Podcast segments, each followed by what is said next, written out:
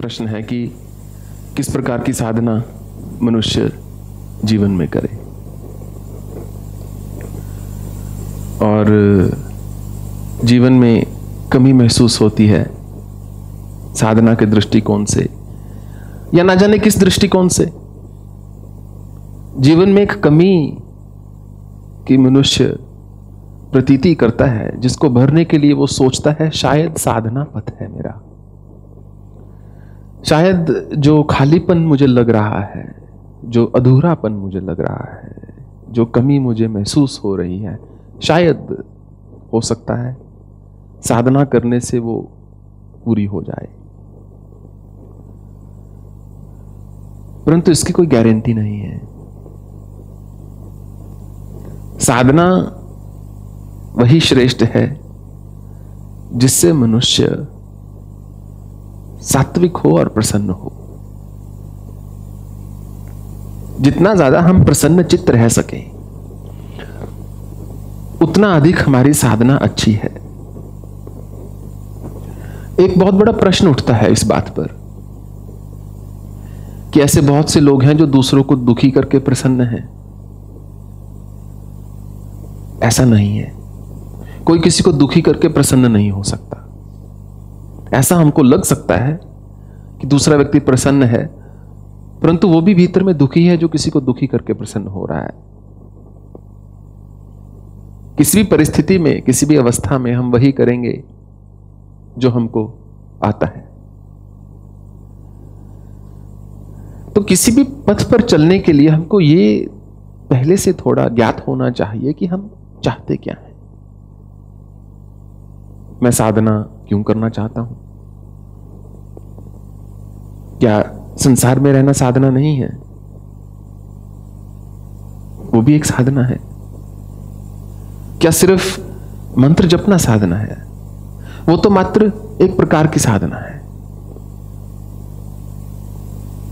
सबसे कठिन साधना अपनी वृत्तियों को छोड़ना होता है। वृत्तियों से ही हमारा मत बनता है, वृत्तियों से ही हमारी विचारधारा बनती है। किसी भी दृष्टिकोण को लेकर, किसी भी चीज़ को लेकर जीवन में, और वही हमारा दृष्टिकोण बन जाता है। फिर वही हमको सत्य लगता है। तो सबसे दुष्कर साधना होती है अपनी चित्त की वृत्तियों को त्यागना, और एक ही क्षण में मनुष्य सब वृत्तियों को त्याग नहीं सकता। अगर इस पर जागरूकता से कार्य करना है तो एक वृत्ति को पहले पकड़ना चाहिए कि ये मुझे सबसे ज़्यादा परेशान करती है।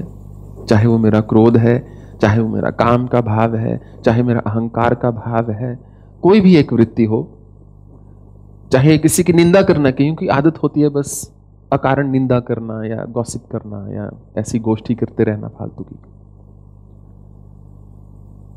या अकारण क्रोधित हो जाना, क्रुद्ध हो जाना। किसी एक वृत्ति को पकड़कर चला जाए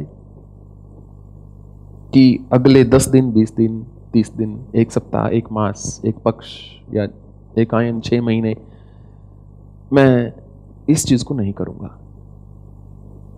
मेरे जीवन में तो मैंने जो जो भी किया है अब तक, हमेशा संकल्प लेके ही किया है, मुझसे बिना संकल्प के कुछ होता नहीं।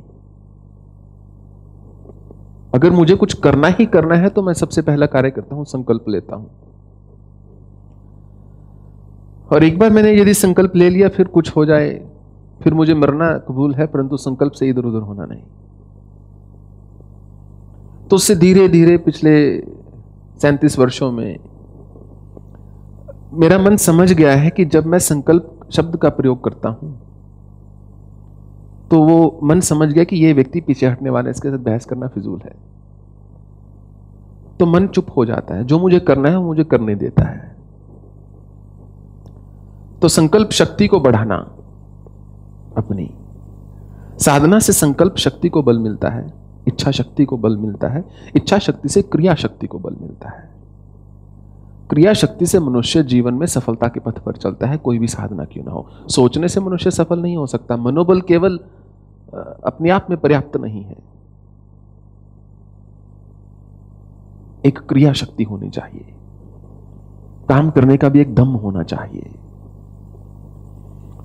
और कुछ भी जब एक साधक करता है या एक आम मनुष्य या कोई भी कुछ करता है, सबसे पहले उसके जहन में वो आता है कि अच्छा मुझे ऐसी प्राप्ति होगी। स्वप्न लेना तो एक बात है। उसको साकार करने के लिए अथक प्रयास करना होता है। पहले किसी भी पथ पर यदि आप चलेंगे, मान लीजिए आप जो भी कर रहे हैं उसको आप प्रतिदिन तीन से चार घंटे दे रहे हैं, मान लीजिए। पहले चार साल, लगभग। बिल्कुल आशा मत करो कि मैं आनंदित हो जाऊँगा। चाहे ध्यान हो, चाहे कुछ हो। चार पाँच साल में तो समझ आनी शुरू होगी कि मुझे प्रयास कैसे करना है। फिर एक सहजता प्राप्त हो जाती है, एक एफर्टलेसनेस सहजता में फिर मनुष्य जब कुछ कर्म करता है, साधना करता है तो वो सुगमता से होती है। फिर उसके बाद रस आना शुरू होता है। जब हम एकांत में भी जाते हैं, अगर आपको लंबा घोर एकांत करना हो तो पहले चार पाँच महीने तो वहाँ पे बस चार पाँच महीने के बाद रस आना शुरू होता है। पहले पंद्रह दिन, बीस दिन, एक महीना तो एडजस्टमेंट में चला जाता है। अच्छा mind is adjusting body is adjusting मन और शरीर दोनों तैयार हो रहे होते हैं, फिर आपका नए प्रकार का आहार होता है, वो उसको एडजस्ट करते हैं। चार पाँच महीने के बाद तो मन उस जगह को अपना मानना शुरू करता है। नहीं तो बस वही है, एक होटल के कमरे से निकले, दूसरे में चले गए, दूसरे से निकले, तीसरे में चले गए। साधना को लेकर कल भी बात हो रही थी कि भ्रमित नहीं होना चाहिए। पहले साफ़ साफ़ बोलो, मुझे सिद्धि के लिए साधना करनी है, मुझे प्राप्ति के लिए साधना करनी है, या मुझे समाधि के लिए साधना करनी है, या मुझे संसारिक जीवन में सफल होने के लिए साधना करनी है।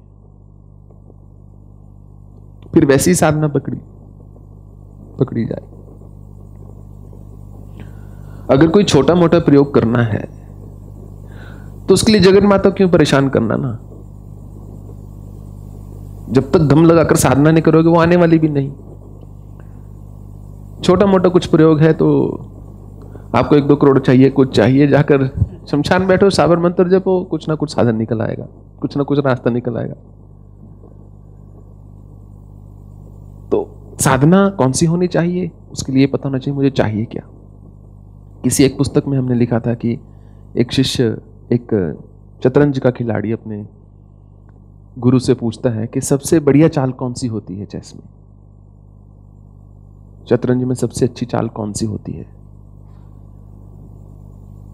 तो गुरु बोलता है, ऐसी तो कोई चाल नहीं जो हर अवस्था में, हर परिस्थिति में उचित हो, हितकर हो, श्रेय, श्रेयस्कर हो। देश, काल, पात्र, अवसर, परिस्थिति पर निर्भर करता है। और यही साधना सबसे मुश्किल होती है कि मनुष्य निरंतर अपना शुद्धिकरण करता रहे, कहीं ना कहीं अपने आप से ऊपर उठ सके। और मेरे अनुसार साधना तो वही है, बाकी सब तो अनुष्ठान है। साधना तो एकमात्र वही है, जो हर अवस्था में यथासंभव सम रह सके। त्यागना तो बहुत आसान है किसी चीज़ को, कि मैं ऐसा करूँगा ही नहीं, मैं चाय पीऊँगा ही नहीं मैं धन अर्जित करूँगा ही नहीं। ये तो बहुत आसान है। कोई भी कर सकता है, इससे तो अहंकार को बल मिलता है। मनोबल भी दृढ़ होता है, ऐसा नहीं इच्छा शक्ति भी दृढ़ होती है। वैराग्य कठिन होता है कि मिला कि नहीं मिला, ठीक है। क्या आज मुझे सूखी चपाती मिली है? कोई बात नहीं। कल घी से चुपड़ी हुई मिली है? ठीक है, वो भी अच्छा है। परसों फिर सूखी मिली है, कोई बात नहीं। अगर फिर मिले तो पूछो जो बना रहे, क्या बात भैया? जिसकी जॉब है, उसको पूछा जाए, क्यों नहीं अच्छी चपाती बना रहे? बात हँसी वाली है, परंतु बात में एक संदेश है कि वैराग्य का अर्थ ये नहीं कि आप सब कुछ सहन करते रहो। उसके लिए एक और बेहतर शब्द है, मूर्खता। वैराग्य का अर्थ है, हम विपरीत परिस्थिति में पागल ना हो जाएँ, व्याकुल ना हो जाएँ। इतना विचलित ना हो जाएँ कि जो जीवन, ये सुंदर जीवन है, जो इसमें सुंदर पल हैं, जो आसपास कुछ अच्छे लोग हैं, जो हमारे खुद के कुछ अच्छी यादें हैं, चंद लम्हे हैं, उनको स्मरण ही ना रख पाए। That's really what I mean तो यही उत्तर है आपके प्रश्न का। साधना वही कीजिए जिसके लिए आप, उन्मत्त होकर बस कर सके उसको।